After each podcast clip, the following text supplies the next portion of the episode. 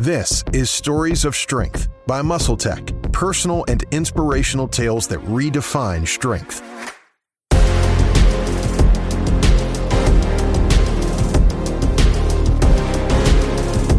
Welcome to Stories of Strength, a podcast where we share personal and inspirational tales that redefine strength. I'm your host, Jay Cardiello, and this week we are talking to the amazing Jessica Cox.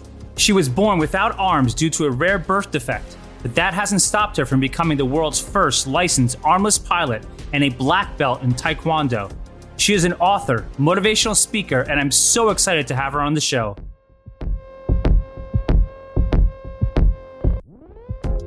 Jessica, thank you so much for being on the show. It's an honor to have you. Thank you. Glad to be on.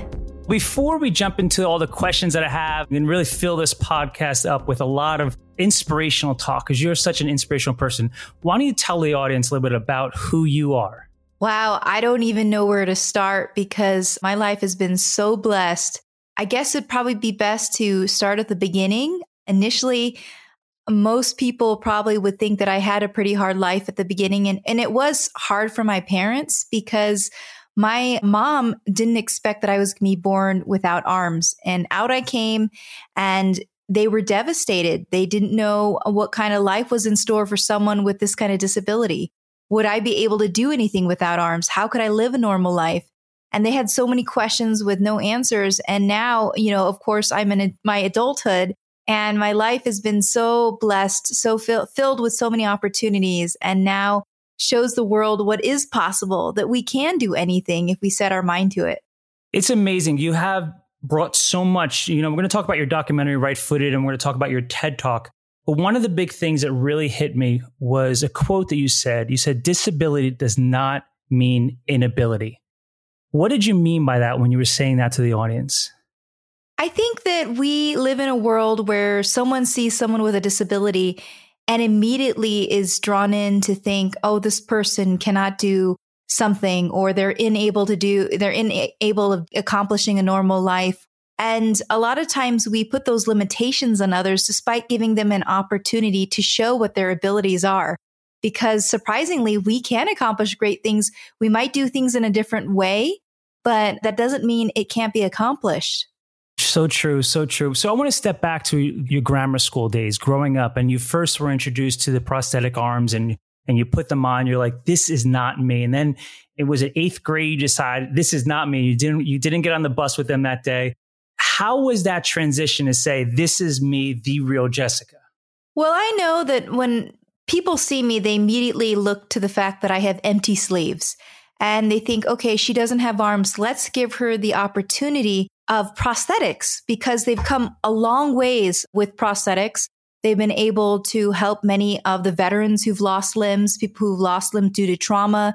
And it's amazing how far they've been, uh, they've come. But when they see me, they think, okay, she needs them. And that's what was the immediate thought when I was a child. So I went through 11 years of wearing these prosthetic arms, learning how to use them, learning how to write with them, how to eat with them, and function as, as close to real arms and hands as I could. But it was really hard to do that. And I learned to use my feet at a very early age. And I was just as efficient, actually more efficient, faster, better with my toes and feet. And that may not be the natural tendency, but for me, that's how I was born. And that's how I think God made me. So even after 11 years of trial and error trying to figure out to how to use plaster arms, I decided to give them up at the age of 14. And walking to the bus stop, I said, I don't want to wear them anymore. And it was the, the best decision of my life because I finally embraced who I am. And I was able to, with confidence, say, you know, the whole world may not always be accepting of my difference. They may always want to uh, fix me, but this is who I am and I need to be proud of who I am. And regardless of how people respond to me, I need to keep a smile on my face and be proud of my difference. That's amazing. And I remember in your TED talk, you had mentioned your mother saying, pity prevents progress. And that, that's such a poignant statement because it is. It's, I always say we think about the, are I going to choose the victor or the victim? And you've definitely chose the victor title. And expanding upon that, who was your greatest was it your mom was it was it a mentor who was your greatest inspiration growing up I know for a fact my mom had a huge impact on my life and my father did as well. So I feel very blessed to have been given such wonderful parents. My dad has said on a number of occasions, I never once shed a tear about your birth condition. I never saw you as a victim. So he never saw me that way. And I didn't have that option to see myself as a victim. And my mom would tell me, you know, you can do anything, whatever you want to accomplish, you'll be surprised. With God, anything's possible. And she just really gave me that example in her own life as well as a role model. So they made this tremendous impact on my life to show me that I could do anything and to create a foundation of being the victor, like you said. And it's interesting because my father was my biggest mentor, and he had told me a story. And it's he, he we were watching TV one night, and it was a Sunday night. We were watching football, and we had one of those TVs where you got to bang the uh, side to get a picture. This is in the seventies, and we were watching a game, and he said, "Who's the best player you see on the TV?" And I said, quarterback. No. And I mentioned all the positions. And after mentioning all the positions, he kept on saying no and no. I was like, all right, dad, who is it?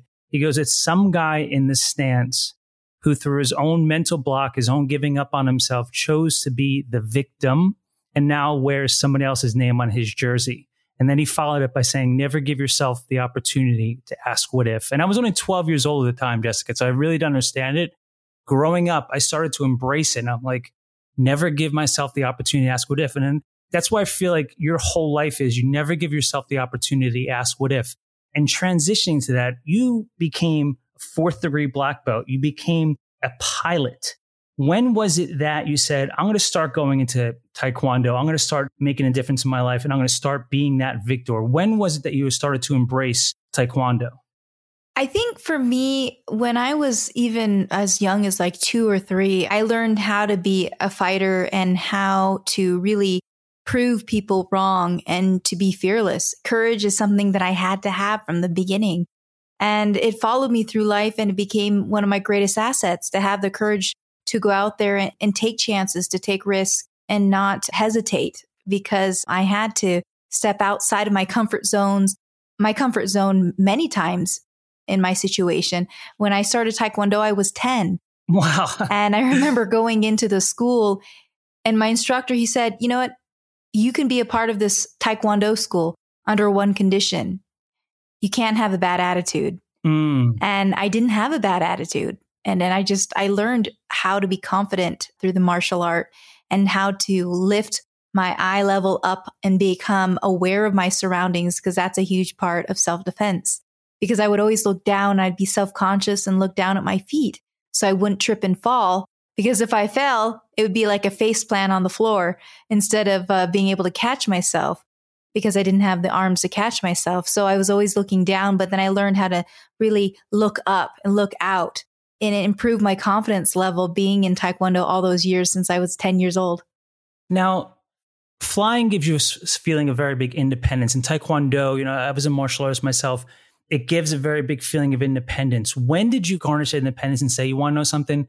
This is who I am. This is what I'm about to be. And I'm going to take that next flight into becoming a pilot. Well, you know, I was at the end of my college, my four years in college. I was graduating and I was ready for my next challenge in life. And I thought, what better way to show the world that they shouldn't let fear stand in the way of an opportunity mm. than to do it by becoming the first armless pilot. I speak all over the world. And when I speak and share my story as a motivational speaker, I tell people to be courageous. I tell people to overcome their fear, but I had to be able to live it out as well. And that's why flying became this tremendous opportunity to do that, to show the world that yes, I'm terrified of losing contact with the ground, but I'm going to conquer this fear by becoming a pilot, by overcoming it, by learning more about it. And so I could do something that was emotionally scary for me. And that's what I think aviation has done for me. And it was that moment when I flew an airplane by myself for the first time when I really, really was accountable for my own, my own self being independent, being saying that, you know, I have life between my own feet, being up here in the skies alone. So it reminded me that I am pilot in command of my own life and I could be able to do things on my own. So it really reinforced that. Flying gave me that sense of confidence. Now, 2008, that was your first solo flight? It was. I was the first time I was flying that plane by myself. Yes. Take us through that day. I mean, what was it like? Was it was your heart pounding? What, what was it like your first time getting in there all by yourself? Leading up to that solo flight day, because I knew it was going to be around that time, because my instructor had given me the proper instruction. He felt my competency as a pilot. I was safe. He was assured that I could handle the airplane on my own. And we, we all knew that that day was, we were approaching that day. So leading up to it, I was very much in touch with my faith, praying about a safe flight. Mm. I was mm. very much in touch with my skills and my uh, awareness of my own comfort level, whether I felt confident that I could handle that plane in the sky by myself, whether I felt my skills were sufficient and all of those had to come together on that morning of my solo flight when my instructor said, now you fly the airplane on your own. And there is nothing quite like that independence and that moment when my heart was beating and I'm like, oh my goodness, I really am going to do this. and my focus was so incredible that I didn't even realize I was flying the plane alone because I was so focused on what I was doing until I first turned, uh, I turned my first crosswind turn and I recognized that I'm doing this by myself. It's really me up here with the airplane. Wow. Now that documentary, right footed, if you get an opportunity, guys, you, you, have to watch it. It is amazing. It's inspirational. You're going to need a box of Kleenex. I cried during it. I watched it. What was the hardest thing in your first solo flight? What was the hardest thing? I, I watched you getting in the seat, putting on the seatbelt, and that was amazing. What do you feel was the hardest thing for you to do without having an instructor next to you? One of the hardest things about flying is obviously landing the airplane. Mm. As far as what was the most physically demanding task for me is you can take off. I think anyone can pretty much take off in an airplane and they can fly it around the sky. But when it comes to landing, everything is critical. And that is a very critical moment of everything has to be in order. You have to have a, the right combination of looking out, panning for the safety and where you want to be when you land that plane, at what altitude. The airspeed is critical. All these factors come into play and there's just so much going on when you're landing that plane that that was, I would say, the most physically demanding thing is that final uh, landing when I'm flying solo. Now, what is up next for you in terms of flying? Are you flying across the country, flying around the world? What's up next for Jessica? I am going to be doing an, um, this incredible flight across the country, and we're going to take off out of Tucson, Arizona, fly through the southern states, and then through the Midwest, and stop at a little camp in a small town in DuQuoin, Illinois, where there will be children who are born without limbs or who've lost their limbs and they have a summer camp going on there called Nubability. And the plan is to inspire them with this airplane to let them know that anything is possible and that they shouldn't let anything hold them back and no one should tell them what they can or can't do because the sky is not the limit. and uh, to show them that and then move on from there, fly off to the Ercoupe Nationals, which is the airplane I fly. It's called an Ercoupe and land at Ercoupe Nationals and do the the convention and then fly off to the largest air show in the world, which is called AirVenture. And that is going to be so much fun. Now, when is this taking place? When are you flying out? We fly out in about two weeks. Oh my goodness, are you excited? Yes. So we're making sure everything's in order, kind of checking all the boxes in preparation for this long flight. Just to give everyone a perspective, it's, it cruises at about 90 miles per hour. So we're not talking about a fast airplane. we're talking about a pretty slow airplane to go from little airport to little airport, little puddle jumper flights. That's why it's going to take so long to finally get to Wisconsin, where we will then turn around and make our way back home. Will you have a team with you? Who will be joining you on the flight? I will have a team. So it'll be my husband, Patrick, who's a pilot, and a friend named Lindsay, who's a pilot. And we all alternate. I'm not going to do too much of the ferrying, meaning I'm flying it from point A to point B, but I will be doing most of the flying once the airplane is at location, like at the camp for the kids who are born um, without limbs or who've lost limbs. Once it's at the airport where the camp is, I'll be able to do some flying there so it, will be a, a matter of, of rotating who's going to be driving the chase vehicle and who will be flying the plane. That is great. Now, I, in the documentary Right Footed, you taught a girl to swim. And that's where I broke down. You taught a girl to swim. Did you have that from your, your mother or your father, that kind of mentorship growing up where they're saying, get in the water, go to Taekwondo, get in the plane? Did you have that mentorship? I did have mentorship when I was a teenager, not as young as the little girl in the documentary Right Footed. The little girl, her name's Grace, and she was born without arms. And I went to meet her for the first time, and she was probably four years old. Mm. And she was going to preschool and she was terrified of swimming. So I wanted her to get over her fear of swimming. So I went to a swimming pool and we did a couple laps around the pool, but she initially didn't even want to put her feet in the water. But eventually she started to love the water after being there for a good hour with me.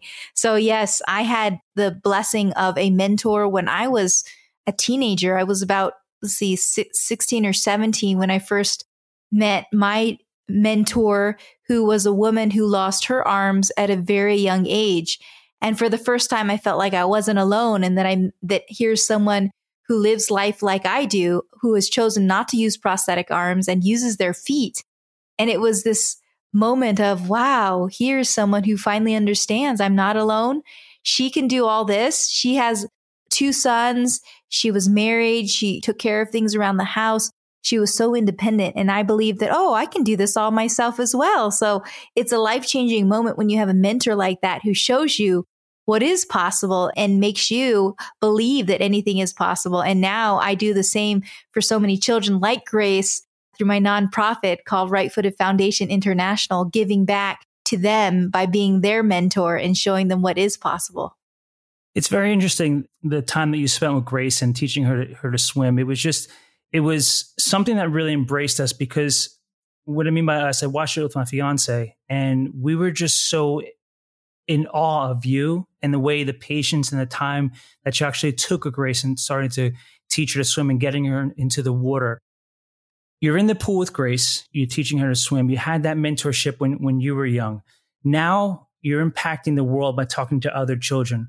What are you finding that so much breakthrough is happening when you're talking with these children? Is it the fact that they're seeing someone and say, they're just like me and creating rapport? Is this is it the sense that you're creating rapport with your verbiage? How are you impacting and making people or children change their mental state?